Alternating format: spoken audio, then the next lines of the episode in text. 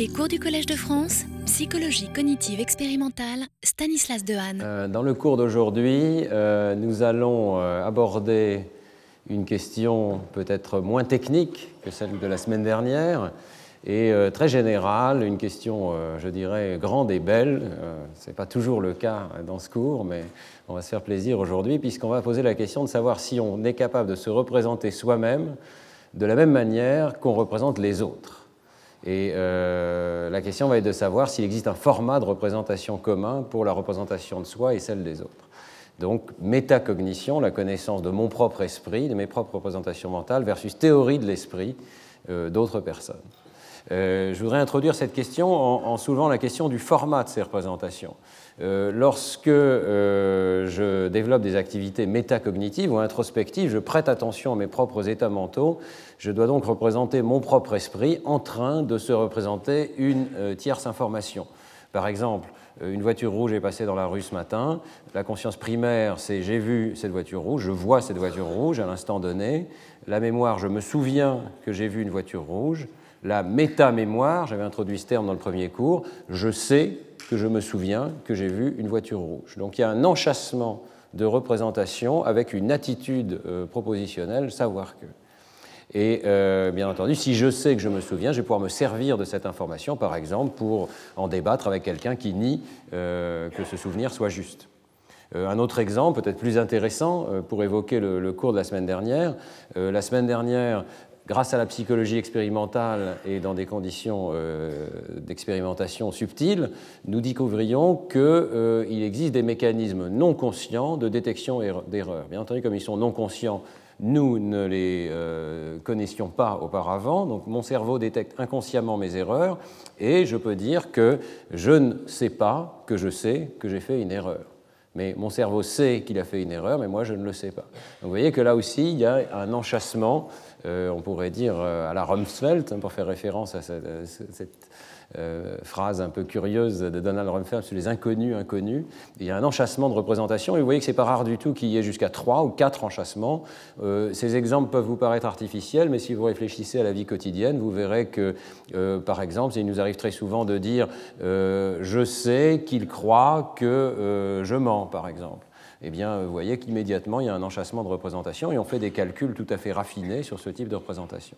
Mais ce qui m'intéresse aujourd'hui, c'est que quand je réfléchis à moi-même et que j'adopte un tel format de représentation, eh bien, il semble bien, au premier abord, que le format de représentation doit être très similaire, que euh, la réflexion porte sur mon propre esprit ou sur celui de quelqu'un d'autre.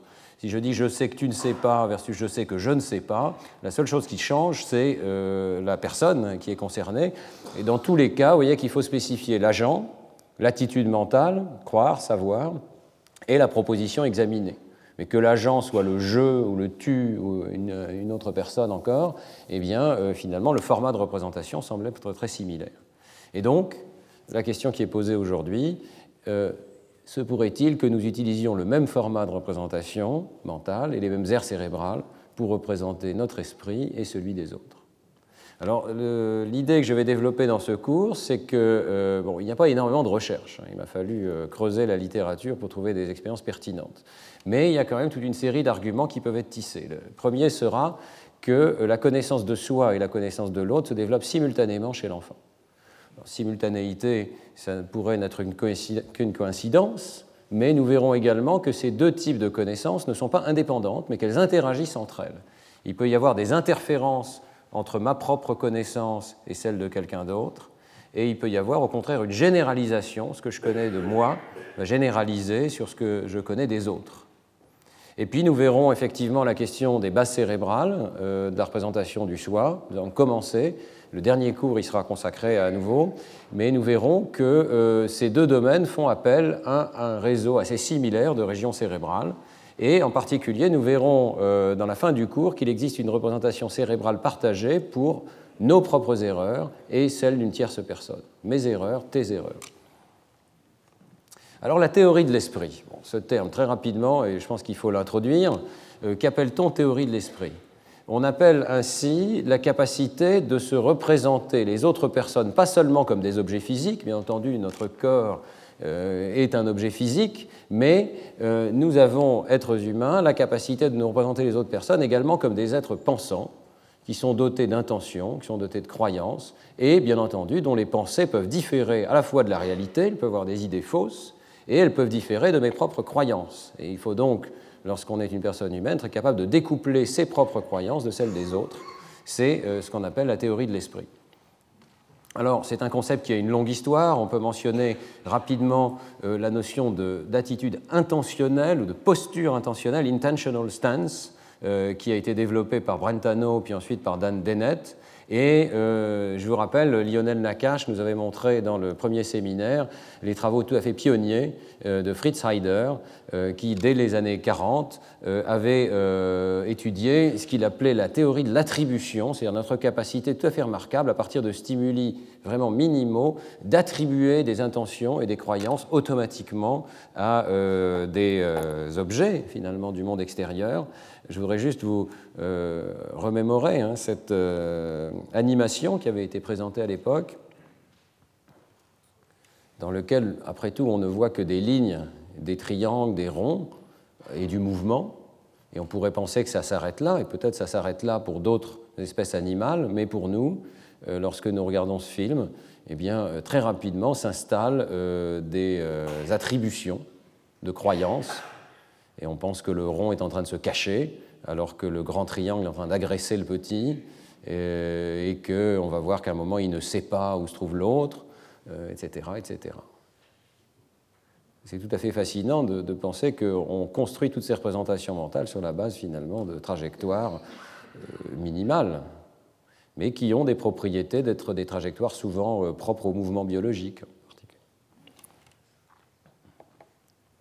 Alors, ce stimulus est devenu l'un euh, des stimuli possibles pour étudier la théorie de l'esprit, puisqu'il euh, s'agit vraiment d'un assez bon contrôle, mouvement minimal, on peut, mélanger les mouvements de sorte qu'il ne reste plus que le même genre de mouvement, mais pas d'attribution d'intention.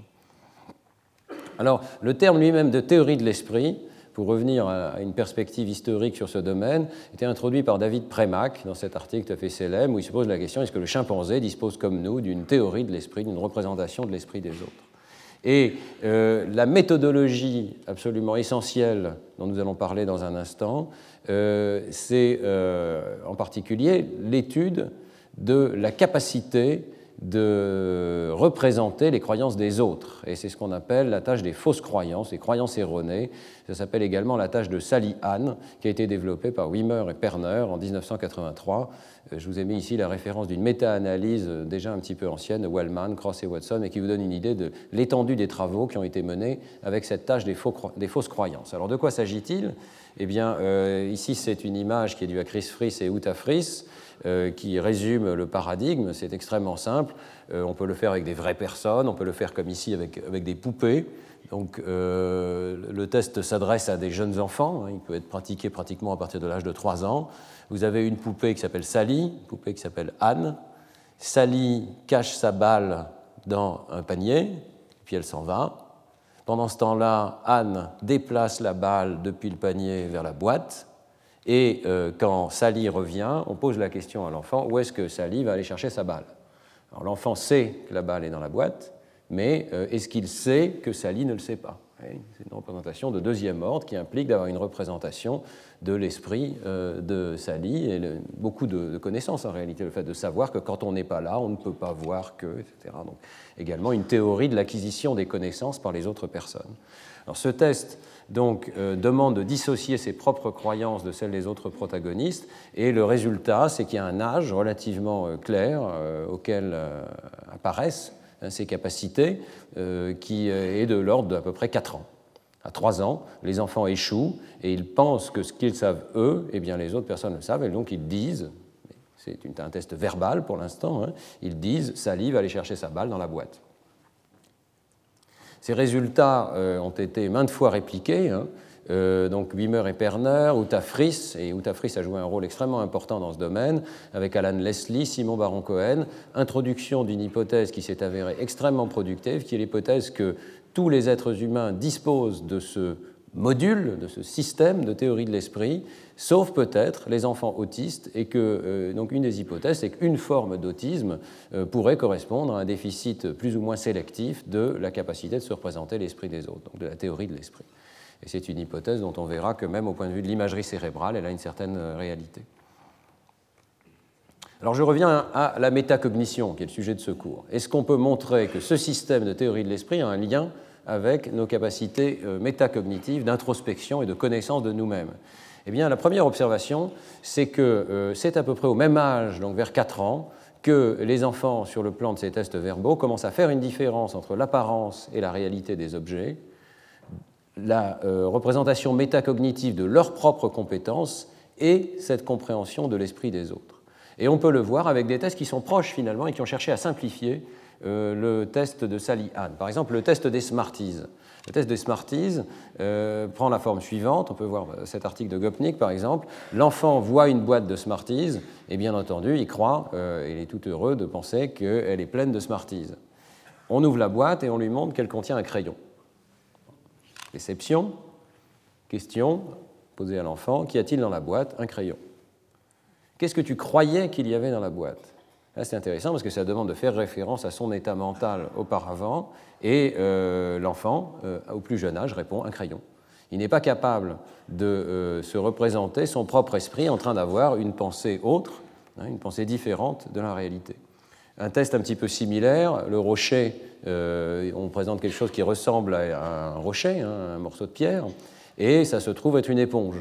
Donc on peut à nouveau découpler la réalité et l'apparence, les enfants de 3 ans disent euh, qu'ils savaient toujours, depuis le départ, que c'était une éponge. Évidemment, ça n'était pas le cas. Au départ, ils croyaient que c'était un rocher, mais ils ne sont pas capables de se représenter cet état mental antérieur. Et c'est seulement vers 4 ans qu'on voit apparaître une compétence dans cette situation. Hein. Et euh, dans ce test, donc, euh, Gopnik et Hastington dissocient bien différents types de questions, certaines qui portent sur ce que quelqu'un d'autre pourrait croire. Est-ce que si quelqu'un arrivait, qu'est-ce qu'il croirait? Est-ce qu'il croirait que c'est une éponge ou il croirait que c'est un rocher? Des tests qui portent sur à quoi ressemble cet objet. Est-ce qu'il est, qu'il ressemble à une éponge ou bien est-ce qu'il ressemble à un rocher? Est-ce que ça ressemble à une boîte de Smarties euh, ou est-ce que, est que quelqu'un pourrait penser qu'il y a des crayons dedans? Et puis ce qu'il est réellement. Et euh, donc on voit que euh, ces trois sortes de tests, le test des fausses croyances, la distinction entre l'apparence et la réalité, et le changement représentationnel dans mon propre esprit, dans le propre esprit de l'enfant, eh bien, ces trois tests se développent de façon tout à fait parallèle entre 3, 4, 5 ans ici. Vous voyez, les trois courbes se développent simultanément. Et également, intra-individu, on peut montrer qu'il existe des corrélations entre euh, ces différents tests à l'intérieur d'un âge donné corrélation n'est pas causation, mais c'est intéressant de voir qu'effectivement, c'est à peu près au même âge où les enfants arrivent à découpler leur esprit celui des autres, qu'ils arrivent à découpler leur propre esprit de ce qu'ils pouvaient être quelques instants auparavant. Donc la notion de changement euh, représentationnel.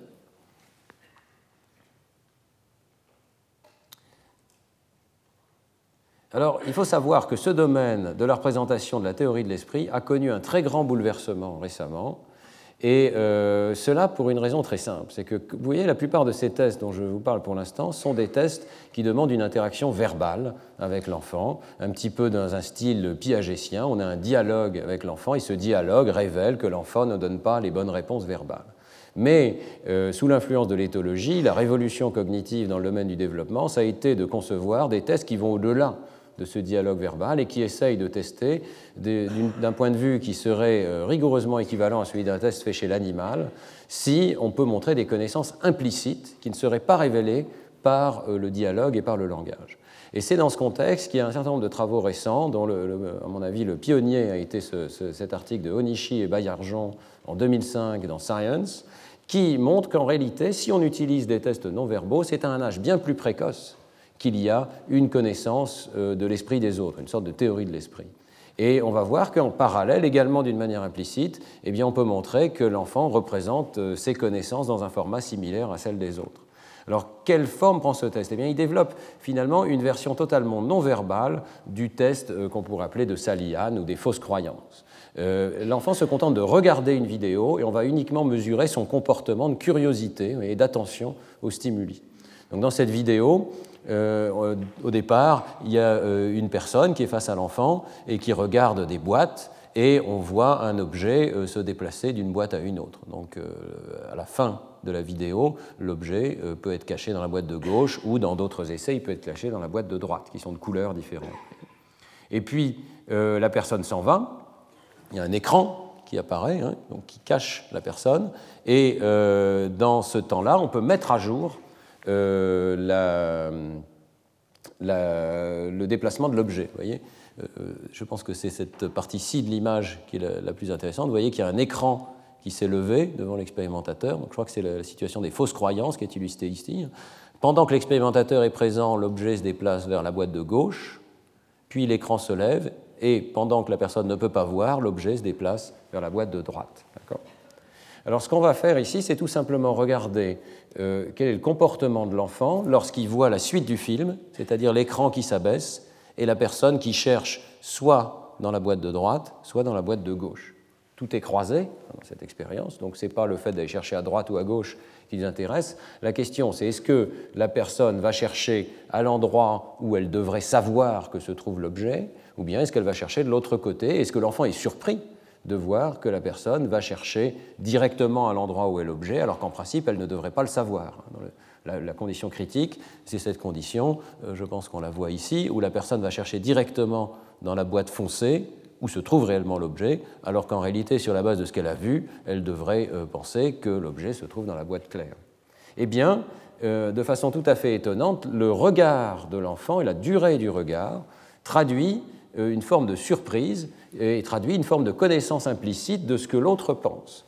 Les euh, durées euh, de regard ici de l'enfant montrent qu'ils sont surpris lorsque la personne cherche à l'endroit qui est inapproprié, inapproprié selon les connaissances que devrait avoir l'autre personne, et non pas selon les connaissances propres de l'enfant. Donc, euh, par exemple, l'enfant regarde très longtemps ici, dans cette condition, lorsqu'il y a une fausse croyance et euh, la personne va chercher dans la boîte jaune alors qu'elle euh, devrait savoir que l'objet est dans, euh, du côté vert. Donc c'est tout à fait surprenant et vous voyez que c'est cette interaction un petit peu complexe ici qui reflète ce comportement qui est extrêmement reproductible, qui est valable à la fois dans la situation de croyance vraie, true belief ici, et également dans les conditions de croyance fausse de l'enfant. Donc ça implique que l'enfant dispose d'une connaissance implicite de ce que l'autre personne sait connaissance qui ne se révèle pas nécessairement dans le langage avant l'âge d'environ 4 ans. Alors, il va de soi que ces, ces des expériences ont été extrêmement débattues. Euh, vous retrouverez euh, sur le site du Collège de France toute une série de références hein, euh, qui vous indiquent l'intensité du débat, mais ce qui domine, ce sont essentiellement des réplications par des moyens les plus divers et par différentes équipes, notamment celle de Gergelik Sibra que j'avais reçu l'an dernier dans le séminaire, euh, qui montre effectivement qu'à cet âge, aux environs de 18 mois, 15 mois, euh, eh bien, il y a effectivement une réelle prise en compte de euh, l'attitude mentale de la personne qui est en face de l'enfant et cela d'un point de vue strictement non verbal. On peut mentionner des travaux de l'équipe de Dan Sperber ici à Paris, et je vais m'attarder un tout petit peu sur cet article qui vient de paraître dans Science à nouveau, et qui à mon avis est très important, de Kovacs et collaborateurs avec Andras, Andras Endres, euh, qui euh, porte sur un test encore plus simple, encore plus implicite, qui euh, révèle les fausses croyances, la représentation des fausses croyances chez l'enfant de 7 mois. C'est tout à fait remarquable. La question qui est posée, c'est de savoir s'il y aurait une représentation tellement implicite qu'elle serait en fait automatique. On ne pourrait pas s'empêcher, l'enfant ne pourrait pas s'empêcher de représenter ce que pensent les autres personnes sur ce qu'ils ont vu. Et bien entendu, est-ce qu'il y a un même format perceptif pour euh, la représentation de ce que je connais et ce que connaît l'autre? Alors, voyons euh, d'abord, l'expérience se, déroule en deux phases. Il y a une première partie, une série d'expériences qui concernent la représentation des connaissances chez l'adulte. Et ensuite, on passe aux enfants de 7 mois. Alors, je vais vous montrer euh, donc, le, stimulus, qui est en fait extrêmement proche de celui de, la situation de, de fausse croyance. Il y a une petite personne sur l'écran qui regarde, il y a une balle qui va se cacher derrière un écran, et la personne va ensuite s'en aller, et soit la balle va ne pas bouger, soit la balle va se déplacer à nouveau, ce qui fait que la personne ne peut pas avoir une connaissance juste de euh, l'état du monde. On va regarder ce film, voilà, juste pour vous donner une idée de la situation expérimentale.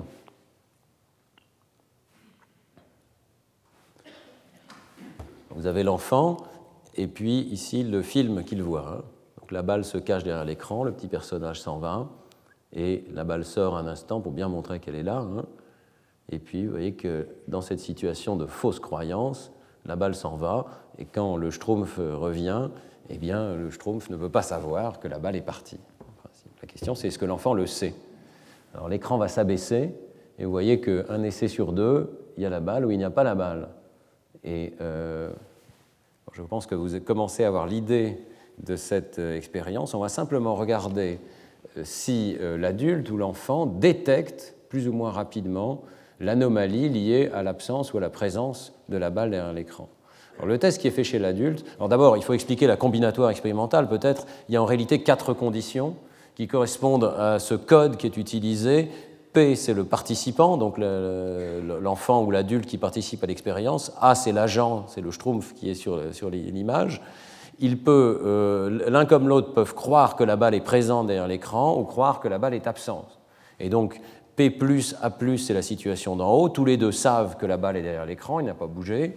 Euh, et vous avez toutes les autres conditions. Je sais pas, on peut regarder celle d'en bas qui est P plus A moins. Ça veut dire que, euh, voyez, la balle est sortie et puis en fait elle est revenue. Le Schtroumpf pense que la balle n'est pas là, mais le participant, lui, sait que la balle est derrière l'écran.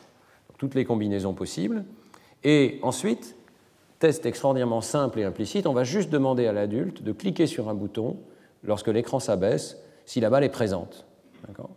Donc on ne demande rien de compliqué, on ne demande pas une question introspective ou quelque chose de, raffiné, on demande juste de détecter la présence de la balle. Oui, mais l'idée, c'est que si je sais que la balle devrait être présente, je vais aller plus vite pour la détecter. Si je pense qu'elle est absente, je vais aller un petit peu moins vite. C'est exactement ce que trouvent les expérimentateurs. Et puis, euh, si je pense que quelqu'un d'autre pense que la balle est derrière l'écran, eh bien peut-être je vais être ralenti. Et c'est exactement donc, ce qui est observé. Ici, vous avez les temps de détection sur donc des temps extrêmement courts, hein, de l'ordre de 300 millisecondes, chez des adultes. Et vous voyez que la seule condition qui soit réellement ralentie ici, c'est la condition où tous les deux, à la fois le participant mais aussi le Schtroumpf, euh, pensent que la balle ne devrait pas être présente. À ce moment-là, les temps de réponse sont ralentis. Mais en particulier, les temps de réponse sont accélérés lorsque le participant pense que la balle n'est pas là, mais représente que l'agent, ici, devrait savoir que la balle est derrière l'écran. Donc ça sous-entend qu'on représente les connaissances d'autrui dans un format perceptif qui interagit avec cette tâche de détection. Et quand on détecte un objet, on, subit une certaine interférence de nos croyances, mais aussi des croyances que nous représentons être celles d'autrui. Alors une fois le test mis en place, d'abord il y a beaucoup de contrôles. Hein. Euh, donc je vous ai montré ces données ici à gauche. Expérience 2, euh, l'observateur ne revient pas à la fin du film. Ça, c'est pour tester le caractère automatique de cette représentation. Donc même quand la personne, le Schtroumpf, ne revient pas à la fin du film, on continue apparemment de subir une interférence liée au fait qu'on a représenté euh, son esprit en train de savoir que la balle était derrière l'écran. Donc on retrouve à peu près voyez, le même pattern de résultats. Et un contrôle qui est quand même important, si on remplace sur la vidéo l'agent, que vous avez vu, est un personnage animé par une simple pile d'objets, une pile de boîtes, eh bien, euh, à ce moment-là, on ne retrouve pas euh, le pattern de résultat.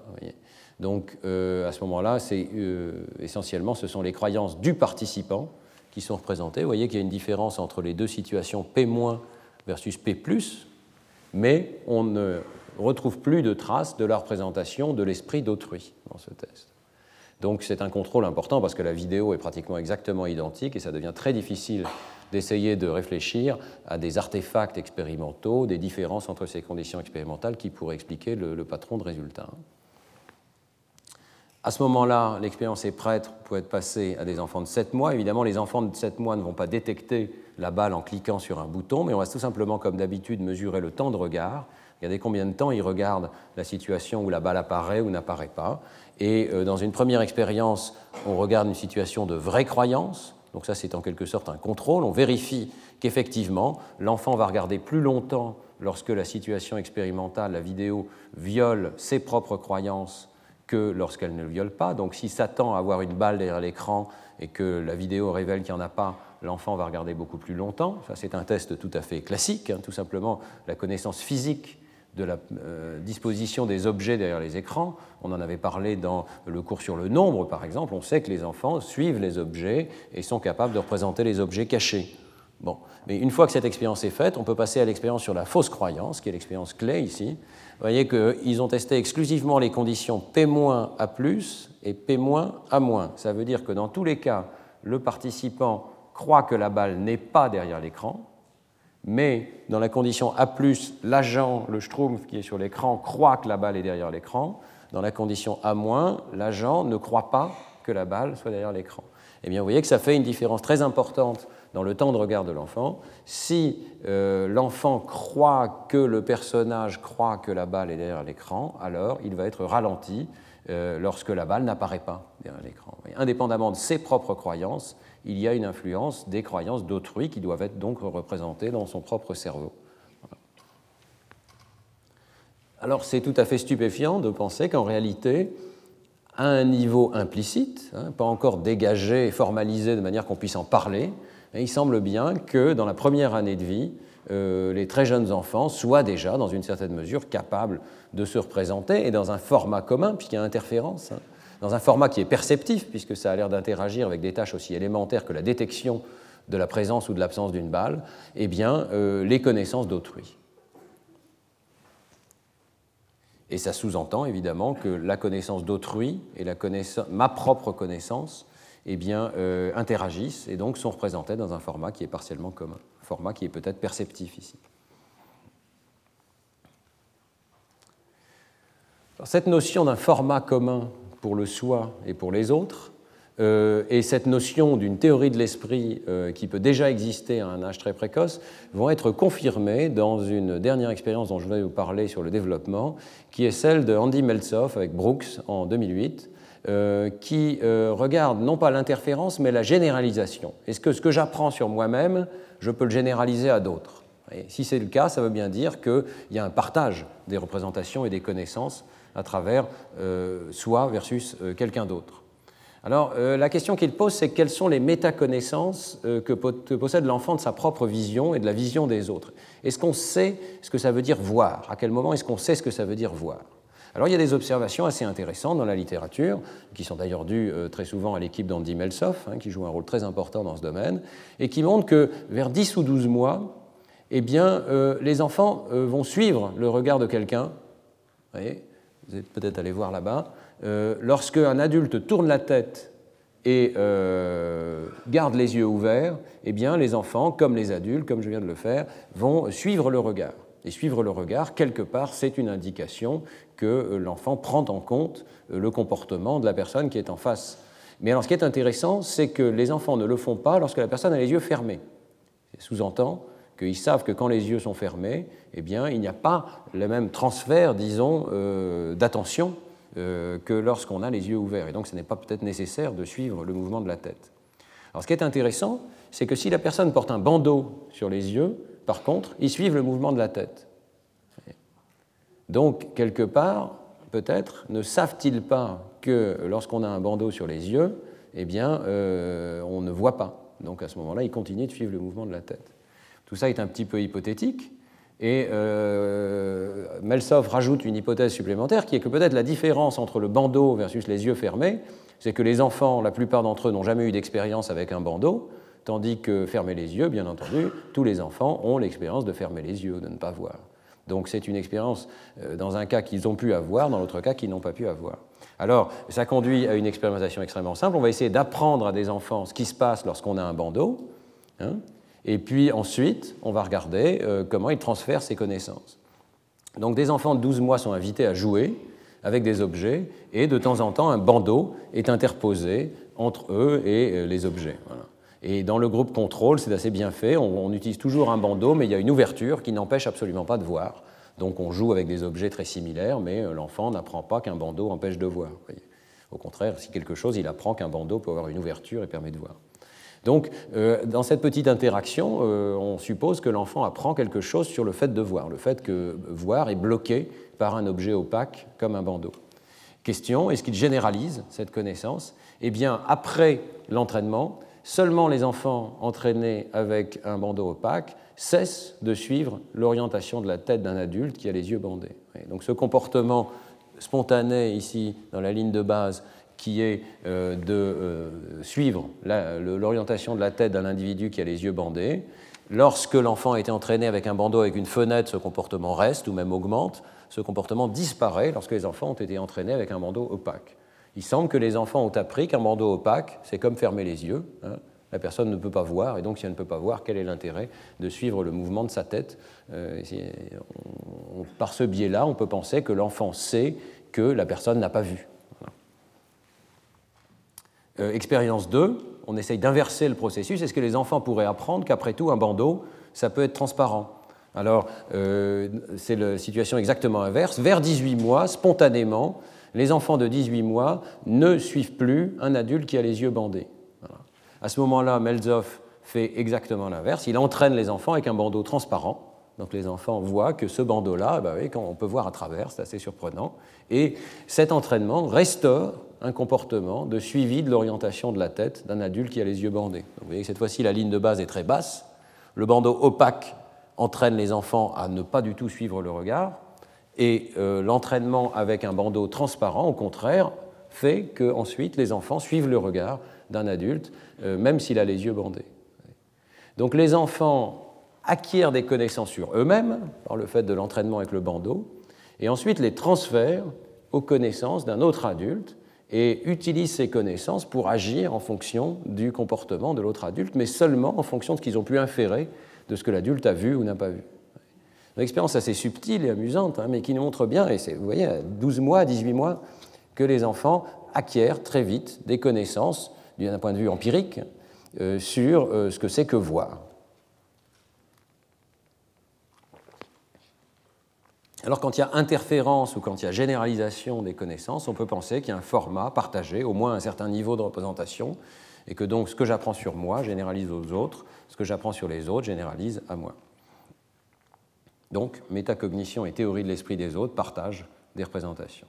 Alors, nous allons maintenant parler dans la deuxième moitié des bases cérébrales et euh, voir que là aussi il y a un argument qui permet de développer l'idée que métacognition et théorie de l'esprit partagent des représentations dans les euh, dix dernières années, disons, avec l'imagerie cérébrale, s'est développée euh, toute une série de recherches euh, qui visent ce qu'on appelle maintenant le cerveau social, c'est-à-dire un certain nombre de régions cérébrales qui servent à représenter l'esprit, les croyances, les intentions, les mouvements de la tête, la vision des autres. Et c'est un réseau qui est assez reproductible. Euh, vous voyez ici une méta-analyse qui est parue dans euh, Trends in Cognitive Science il y a euh, seulement trois ans, deux ans, et qui vous montre certaines de ces régions. Très souvent, ce qu'on appelle la jonction pariéto-temporale, particulièrement dans l'hémisphère droit ici. La région de la face mésiale du lobe frontal, tout à fait en avant ici, au niveau du cortex singulaire, mais dans sa partie la plus inférieure et puis le précuneus dans sa partie postérieure ici, et parfois, mais pas dans toutes les études, des activations plus éparses dans le lobe temporal dans sa partie antérieure, et toujours avec une certaine latéralisation vers la droite hein, dans la plupart des études. Comment euh, ces études d'imagerie fonctionnent? Eh bien, euh, il y a plusieurs euh, manières de révéler la théorie de l'esprit. Ça peut être par exemple les fausses croyances. Ça peut être des choses beaucoup plus simples chez l'adulte, et notamment Rebecca Sachs est l'une des chercheurs qui a beaucoup développé cette notion d'un cerveau social. Elle utilise une méthode qui est assez simple, qui consiste à faire écouter des histoires à la personne. On va lui faire lire des textes qui évoque ou n'évoque pas une représentation de l'esprit des autres. Euh, je pense qu'on y reviendra lorsque Brian Boyd nous parlera de la propension humaine à raconter des histoires, mais beaucoup, évidemment pas toutes, euh, les histoires que nous racontons dans les romans euh, portent sur l'esprit des autres et servent en fait à nous éduquer sur l'esprit des autres. Eh bien, on peut donc créer des contrastes avec des histoires qui portent sur l'esprit des autres ou uniquement sur les sensations ou uniquement sur l'aspect physique des autres. Et par exemple, ça c'est une des histoires qui a réellement été utilisée par Rebecca Sachs, euh, où on, entend parler de quelqu'un qui s'appelle Joe, qui est un, homme lourd, avec un ventre qui lui tombe sur la ceinture, euh, une calvitie naissante, des cheveux blonds euh, qui lui tombent sur le devant du visage, un visage plaisant avec des grands yeux. Vous voyez qu'il n'y a rien de tout ça qui ne porte sur les états mentaux d'autrui, mais uniquement sur l'apparence. On va contraster ça avec une histoire du genre Nikki sait que sa sœur euh, prend un vol de San Francisco qui est différé de 10 heures. Il n'y a qu'un seul vol à l'aéroport qui est différé de 10 heures, donc il pense que ça doit être celui euh, que sa sœur a pris. Dans ce cas-là, on est obligé de réfléchir à ce que c'est une personne, ce que c'est l'autre, comment elle le sait, etc. Eh bien, lorsqu'on fait ce genre de contraste, et dans le cas de Rebecca Sachs, qui est une élève de Nancy Canwisher, euh, l'imagerie cérébrale est vraiment menée avec une grande rigueur. Donc, il y a une partie de localisation des régions concernées, puis il y a une partie de réplication avec euh, ces euh, histoires donc, qui portent sur les pensées, les sensations ou l'apparence des personnes.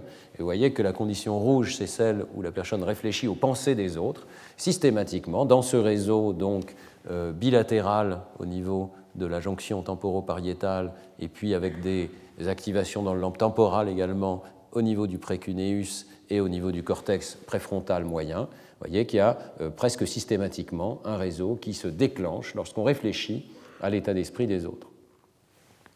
La question, je ne vais pas passer en revue l'ensemble de la théorie de l'esprit, parce que ce serait beaucoup trop vaste, mais la question qui nous occupe aujourd'hui, c'est est-ce que ce réseau est un réseau qui contribue également au soi, à la représentation du soi, à la métacognition donc la pensée d'autrui versus mes propres pensées. Est-ce que ça fait appel à un réseau similaire?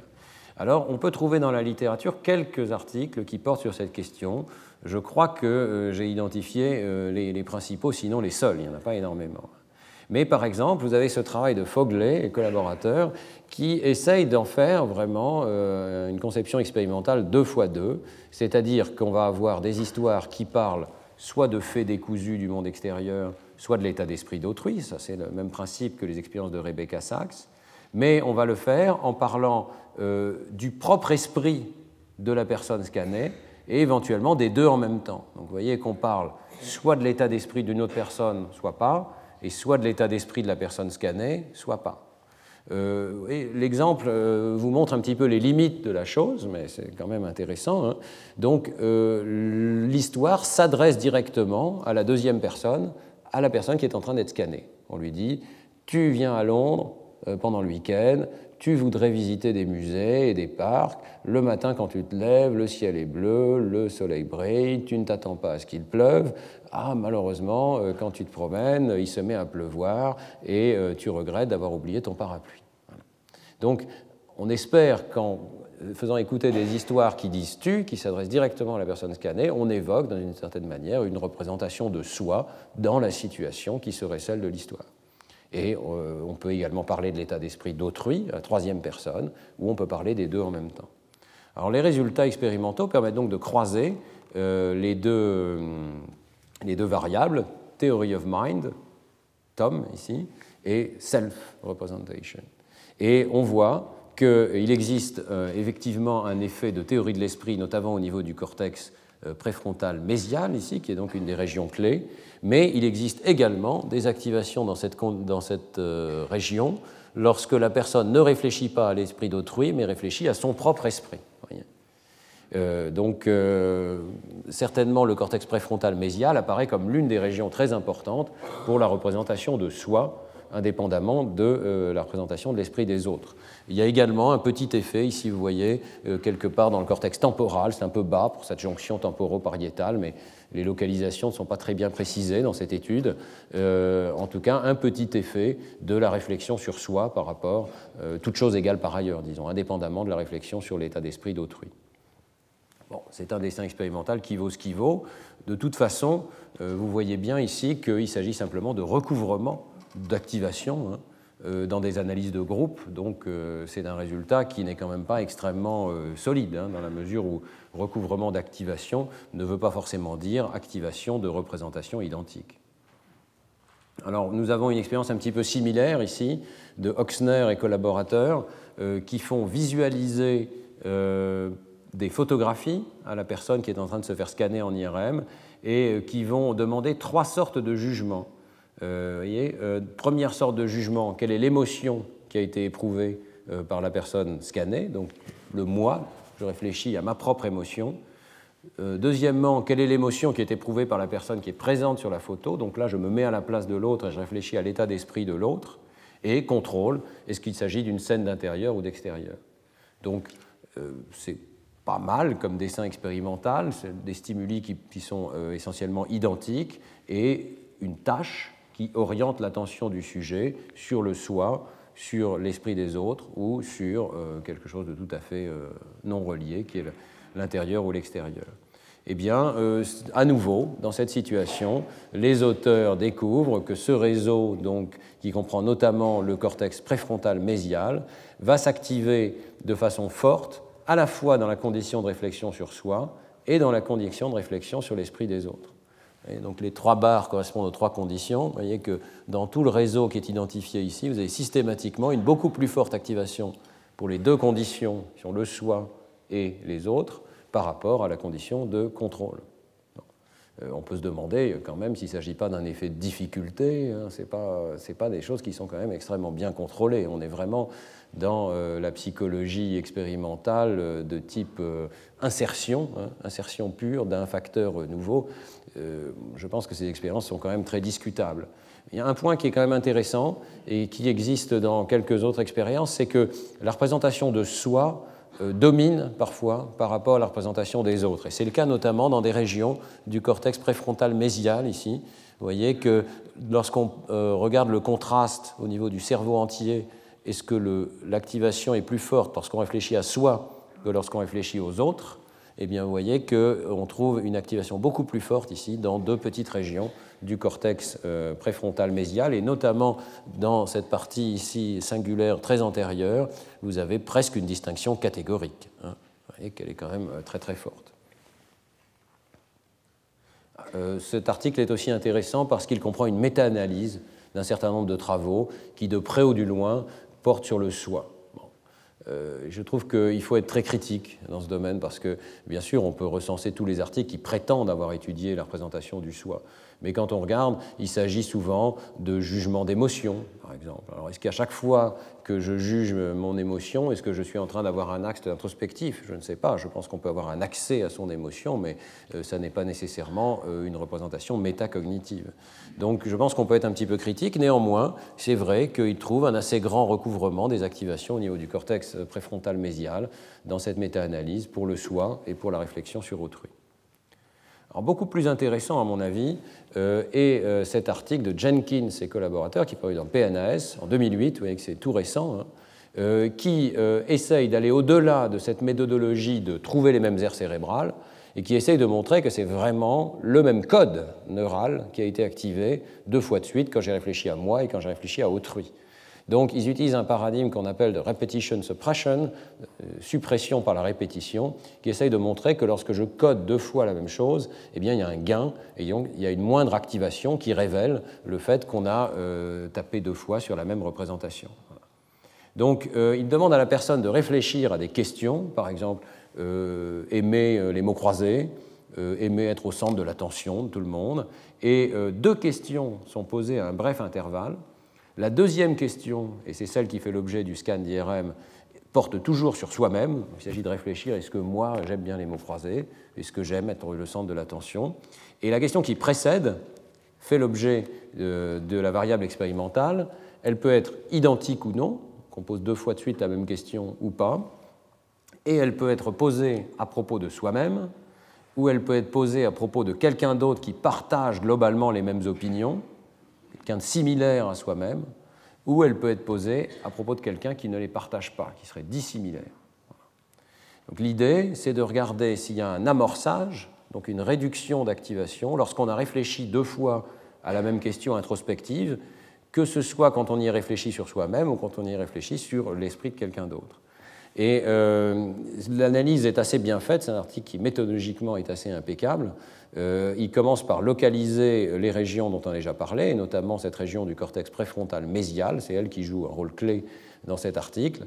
Et donc, une fois localisée cette région par un localizer indépendant, ils analysent les signaux qui existent dans cette région et ils montrent que ce qui compte effectivement, qui réduit le signal dans cette région, c'est la répétition de la même question, qu'elle porte sur soi-même ou qu'elle porte sur quelqu'un d'autre.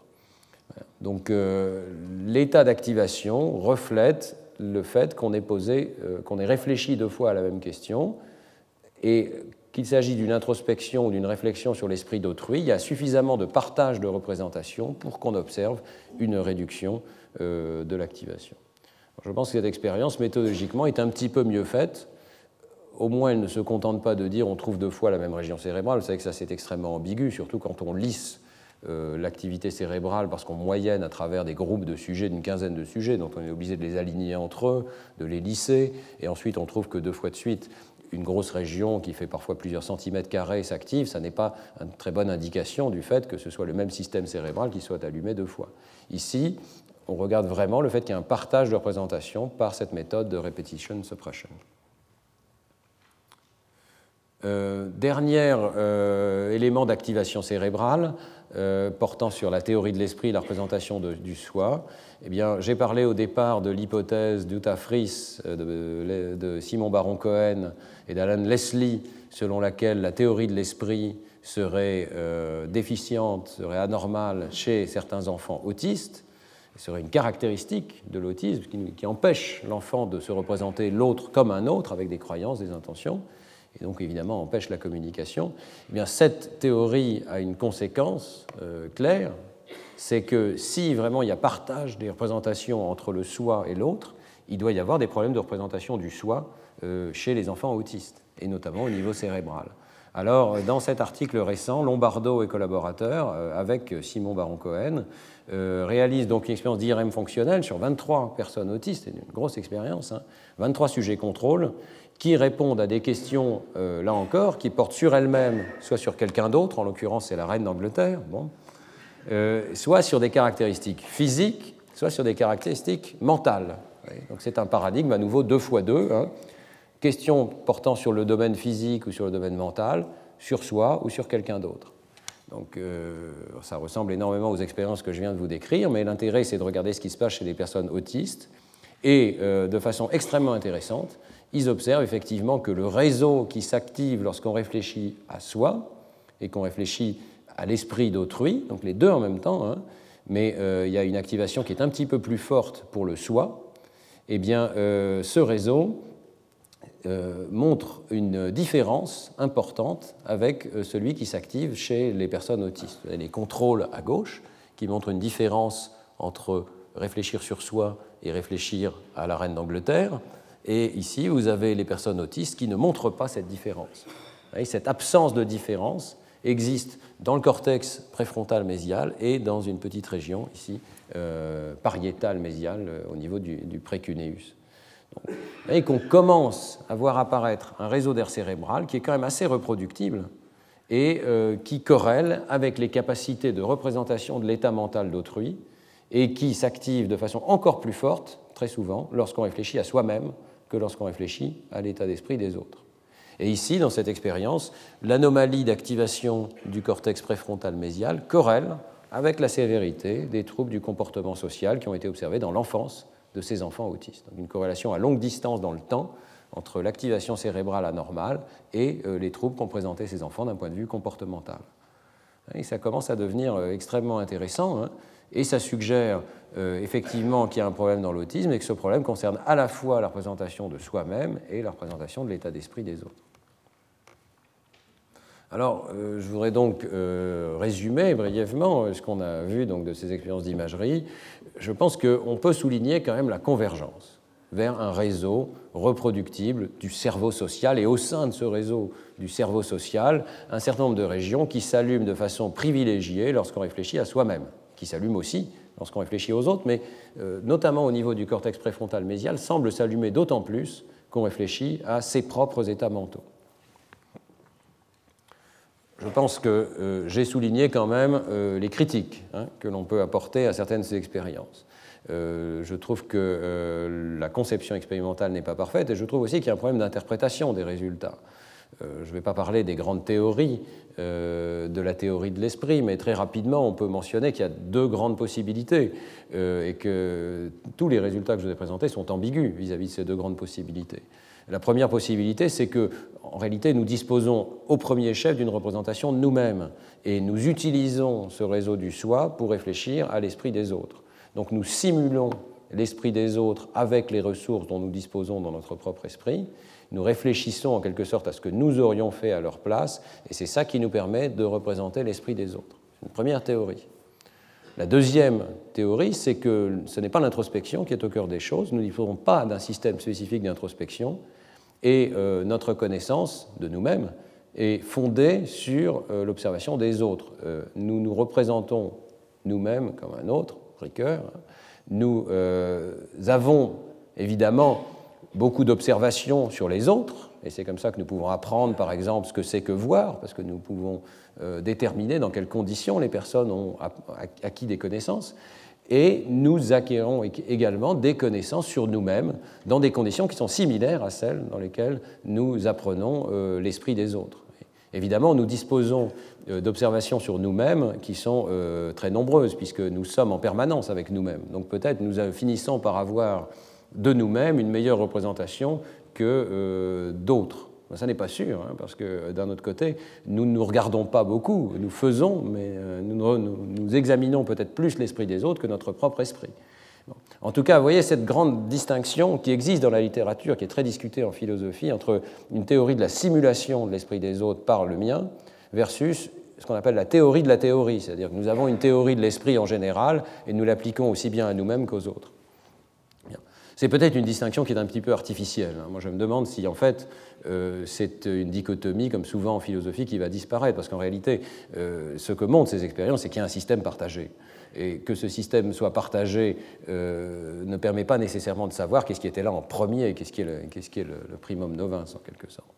En tout cas, c'est intéressant de réfléchir à ces questions. Il se peut que nous ne nous connaissions finalement que par le biais d'observations euh, expérimentale sur notre propre comportement, plutôt que par le biais d'une introspection euh, extrêmement euh, puissante finalement. indépendamment de cette ambiguïté, je crois que j'ai souligné que les paradigmes expérimentaux, qui sont utilisés notamment en imagerie cérébrale pour regarder la représentation du soi, ne sont pas encore très avancés. Et je pense qu'il faut absolument appeler de nos voeux le développement de meilleurs protocoles métacognitifs. On a vu dans les semaines précédentes qu'il était possible Hein, de développer toute une psychophysique de la métacognition, ce que c'était que ces décisions d'ordre supérieur, et que là, il était possible d'avoir des paradigmes beaucoup plus rigoureux. Euh, donc, euh, j'espère que nous verrons euh, cela dans les prochaines années, et notamment, vous avez remarqué que pratiquement toute la littérature fait appel à l'imagination de l'état d'esprit d'autrui par le biais d'histoires ou de photographies. On demande à la personne de se mettre à la place de la personne qui, etc on est très loin d'une métacognition, je dirais, beaucoup plus euh, concrète, qui est simplement je suis dans un état mental, est-ce que je sais que je sais, est-ce que je ne sais pas que je sais, euh, dans une situation où je suis en train finalement de percevoir directement euh, une situation, une représentation mentale particulière. Alors je vais terminer le cours d'aujourd'hui en vous donnant deux exemples dans lesquels on commence à voir apparaître une sorte de psychophysique de l'introspection et de la représentation de l'état d'esprit d'autrui. Euh, premier article, Nature Neuroscience 2004, travail avec euh, Beckering, un collaborateur qui fait un très joli travail sur le, soi et l'autre. Euh, c'est une situation dans laquelle on va se demander si le système de détection d'erreurs est sensible aux erreurs que les autres font. Vous vous souvenez que la semaine dernière, je vous ai beaucoup parlé de ce système dans le cortex singulaire antérieur qui génère une négativité euh, lié à l'erreur. Lorsque je clique sur le mauvais bouton, je me trompe dans une, dans une situation de, réponse simple, je m'aperçois que je me trompe et immédiatement, il y a cette négativité liée à l'erreur. Et on avait vu que même elle peut survenir de façon non consciente lorsque euh, je fais une erreur, par exemple avec mes yeux.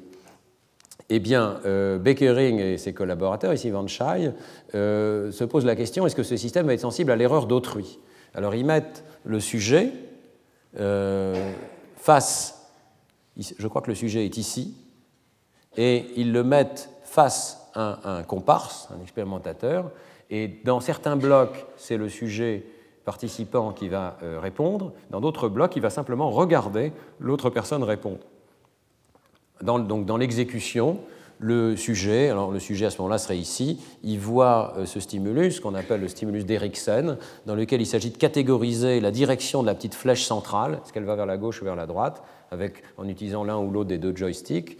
Et euh, il y a des stimuli sur les côtés qui servent d'interférence, qui, font qu'on fait beaucoup d'erreurs.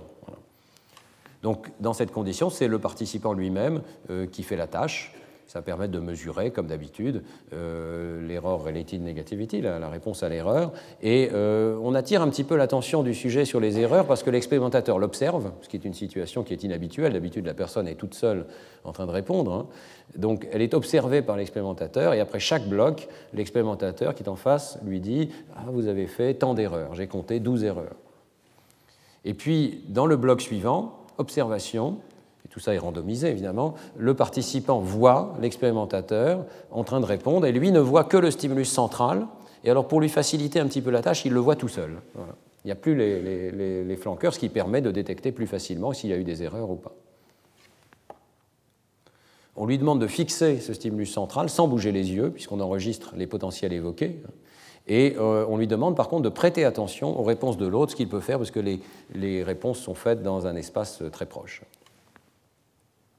Les potentiels évoqués sont enregistrés et on peut donc calculer cette euh, négativité liée à l'erreur et également ce qu'on appelle le lateralized readiness potential, qui est une mesure d'activation motrice des sujets. Alors, euh, voici donc euh, l'erreur negativity, avec sa topographie tout à fait particulière. Vous voyez que c'est une énorme négativité qui se mesure parfois plus d'une dizaine de microvolts. C'est un phénomène très facile à mesurer. Ici, c'est dans la situation où la personne exécute la tâche et euh, donc c'est elle qui fait une erreur. C'est la situation classique qui a conduit à la découverte de cette négativité. Vous voyez qu'en 100 millisecondes, une énorme négativité qui survient lorsqu'on se trompe. La situation de droite, par contre, est totalement nouvelle. C'est la personne qui est en train d'être enregistrée qui ne fait qu'observer quelqu'un d'autre faire une erreur. Et vous voyez qu'on observe exactement la même topographie. La réponse est un petit peu plus lente, mais euh, son origine semble être très similaire au niveau des régions mésiales du cortex euh, frontal et particulièrement du cortex singulaire antérieur. Donc il semble bien que le même système cérébral soit activé dans les deux cas, pas tout à fait avec la même intensité.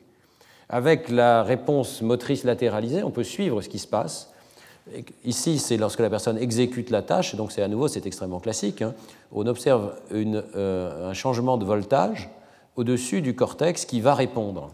Donc ça, c'est au moment où la personne répond. Vous voyez que juste avant se développe ce qu'on appelle le potentiel de préparation latéralisé, négatif d'un côté, positif de l'autre, qui indique quelle est la main que la personne va utiliser pour répondre. Et euh, donc ici, conventionnellement, le positif, en l'occurrence je crois que c'est le négatif, pardon, mais tout ça est très conventionnel, mais euh, ça indique la direction correcte de la réponse. C'est la soustraction des électrodes de droite et de gauche qui permet de calculer ce potentiel latéralisé. Et donc vous voyez qu'avant une réponse correcte, on voit une activation du bon cortex moteur, et avant une réponse incorrecte, on voit une activation du mauvais cortex moteur. Positif indique le bon côté et négatif indique le mauvais côté. Et maintenant, vous regardez ce même calcul qui est fait alors que la personne ne bouge absolument pas, ne bouge pas les mains, mais elle regarde quelqu'un en train de faire la même tâche et elle réfléchit à est-ce que la tâche est faite correctement? Eh bien, vous voyez qu'on distingue plusieurs étapes Première étape, vous voyez qu'au moment où survient la réponse, qui est cette fois-ci la réponse de l'autre personne, eh bien, le potentiel n'est pas à zéro, il est du côté de la réponse correcte. Autrement dit, dans son cortex moteur, la personne qui est en train d'enregistrer, même sans bouger, a codé quel était le bon côté de la réponse. Et elle le fait, évidemment, de la même manière que le comparse en face fasse une réponse correcte ou fasse une réponse fausse. Immédiatement après la réponse du comparse, se développe par contre un potentiel latéralisé du côté de la réponse faite par l'autre personne. Donc ça reste positif lorsque l'autre personne a bien répondu, ça devient négatif lorsque l'autre personne a mal répondu. J'utilise, c'est assez remarquable, hein, j'utilise mon propre cortex moteur, sans bouger, pour représenter ce que l'autre personne a fait. Je m'imagine, quelque part, en train de euh, simuler ce que l'autre personne a fait. Et euh, il y a donc une série de trois étapes. Hein, représentation de ce qui serait la bonne réponse, représentation de ce que l'autre personne a fait, et déclenchement d'un système de détection d'erreurs qui est le même que celui que j'utilise pour détecter mes propres erreurs. Donc là, on voit que tout ce système métacognitif, qui est quand même beaucoup mieux identifié dans le cas de cette détection d'erreur que dans le cas de l'écoute d'histoire qui porte sur le soi. Hein. Un système bien précis, bien localisé, avec un déclenchement très court, s'allume aussi bien pour le soi que pour l'autre. Je trouve que ces expériences sont tout à fait remarquables. Je vais terminer en euh, mentionnant un dernier axe de recherche qui est extrêmement euh, intéressant, me semble-t-il, extrêmement nouveau également, donc euh, on en parlera brièvement. Il y a un article publié, mais qui pose la question de la finalité de l'introspection. À quoi ça sert de pouvoir se pencher en nous-mêmes et d'avoir peut-être le même format pour se pencher en nous-mêmes et pour se pencher, entre guillemets, sur ce que pensent les autres, ou ce que nous pensons que pensent les autres? Eh bien, il y a peut-être une finalité très simple, c'est de pouvoir partager ces représentations avec autrui. Euh, si elles sont dans le même format, et si ce que je sais, ce que tu sais dans mon cerveau s'est représenté de la même manière, ça veut dire que je vais pouvoir raisonner, évidemment, confronter mon point de vue avec celui de l'autre, et éventuellement échanger avec l'autre personne, et avoir un dialogue qui va permettre de se mettre d'accord, éventuellement, sur les croyances. Et on sait bien euh, que c'est un phénomène euh, qui est tout à fait particulier à l'espèce humaine, par le biais du langage, mais pas seulement par le biais du langage. Nous échangeons nos représentations mentales d'une manière qui est infiniment plus riche euh, que chez toutes les autres espèces animales. Alors, il y a un article donc, de Barami et collaborateurs avec Chris voyez, qui nous en parlera certainement au mois de mai lorsqu'il sera professeur invité au Collège de France, hein, et qui vient de paraître dans Science, qui, à mon sens, est extrêmement important parce qu'il est le premier à étudier la psychophysique du groupe, la psychophysique de jugement où deux personnes interagissent, discutent, réfléchissent à leur représentation mentale pour prendre la meilleure décision.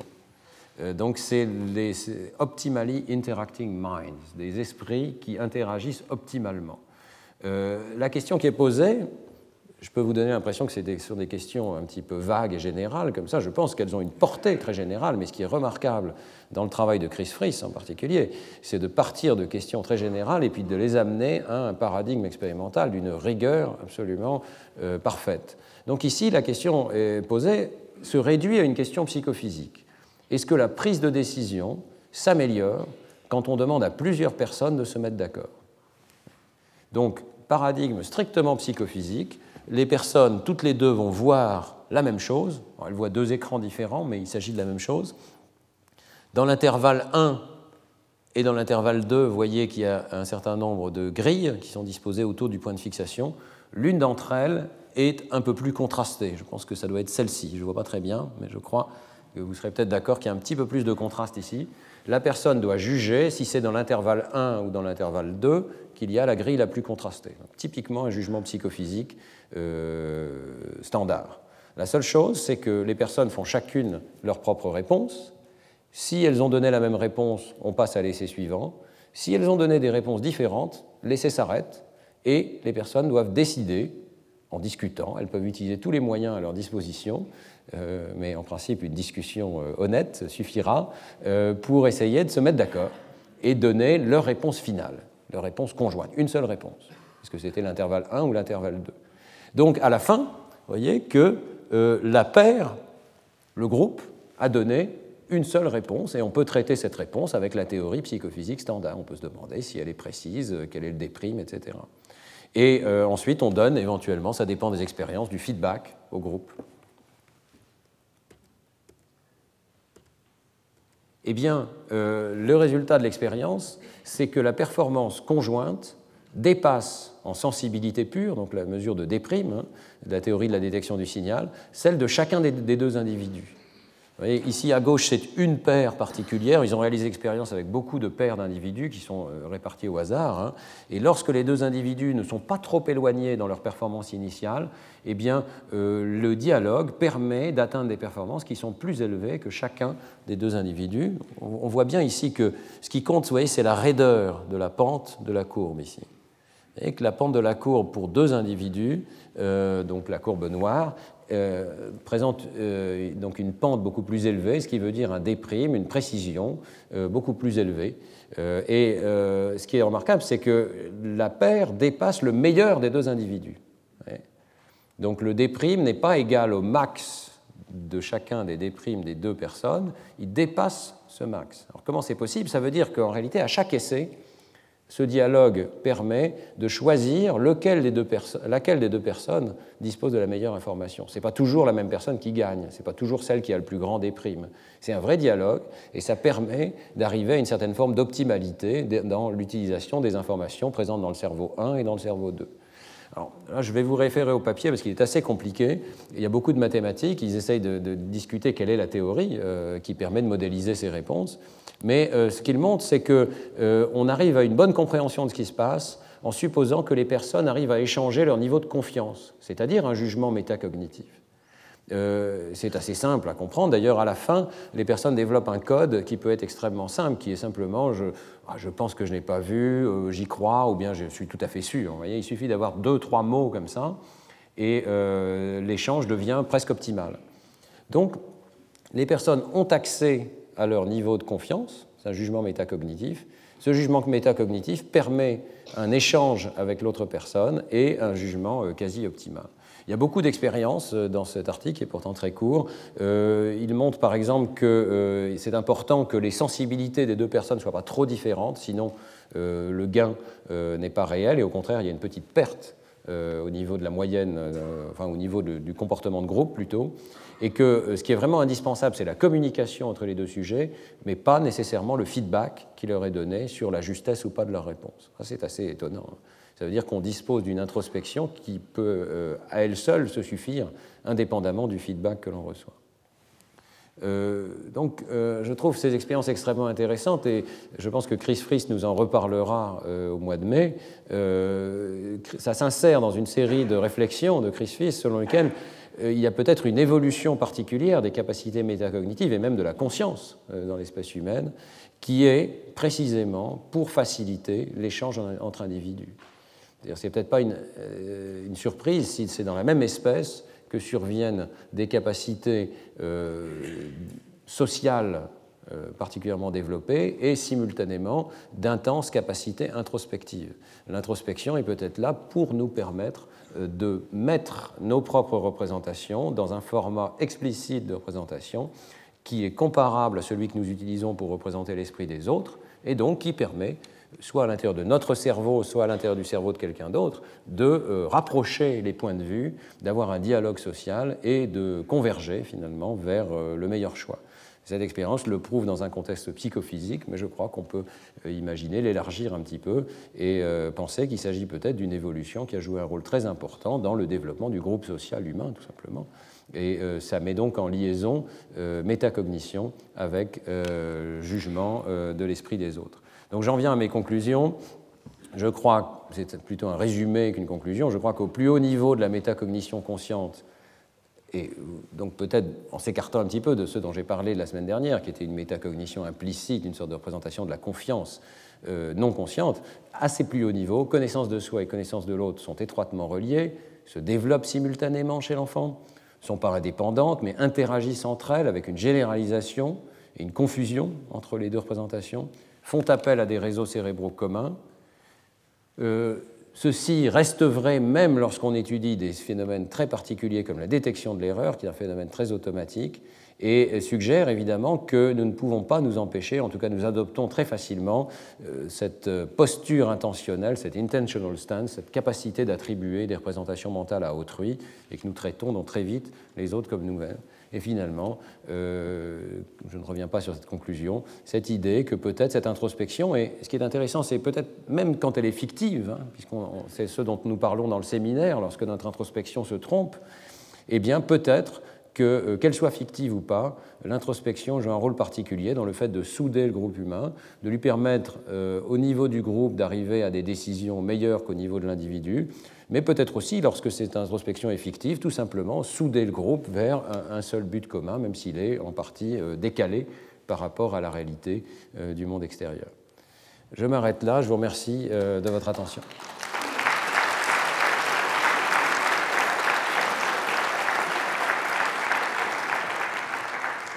Je vais juste mentionner que dans le séminaire aujourd'hui, je recevrai Gilles Fenelon, euh, qui est médecin, neurologue, qui nous parlera précisément des hallucinations, des fictions, des illusions et notamment des sensations de présence qui peuvent exister, c'est assez méconnu, dans la maladie de Parkinson. Donc nous continuerons sur ce sujet de, la fiction.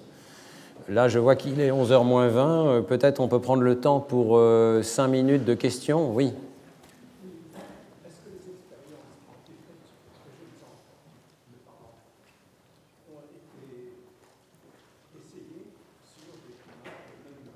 Alors, la question, c'est est-ce que les expériences non verbales euh, qui ont été faites chez le très jeune enfant ont été utilisées également chez les primates non humains? C'est une très bonne question. Le cours de la semaine prochaine sera consacré précisément à la représentation de l'état d'esprit des, animaux et l'introspection ou la métacognition chez l'animal. Mais je peux, enfin, je peux quand même répondre à la question. C'est la dernière phrase de l'article de Andrés Kovacs et collaborateurs dans Science. C'est précisément ça. Nous avons un test qui permet peut-être d'aller euh, tester non seulement les, petits-enfants, mais également euh, des primates non humains, puisque c'est un test strictement non verbal. Leur test à eux, à ma connaissance, n'a pas encore été utilisé. Euh, par contre, on verra la semaine prochaine qu'il y en a d'autres et que les animaux disposent, et, en fait, pas mal d'espèces animales, hein, peut-être même les rats, disposent d'un certain sentiment de confiance dans leurs réponses, au minimum pas tout à fait la même chose que la représentation de l'esprit d'autrui, qui, est vraiment l'objet de ces, recherches. -là. La représentation de l'esprit d'autrui, ce serait un cours en soi. Euh, c'est un très vaste domaine dans lequel il y a beaucoup de controverses euh, chez l'animal. Retrouvez tous les contenus du Collège de France sur www.colège-2-france.fr.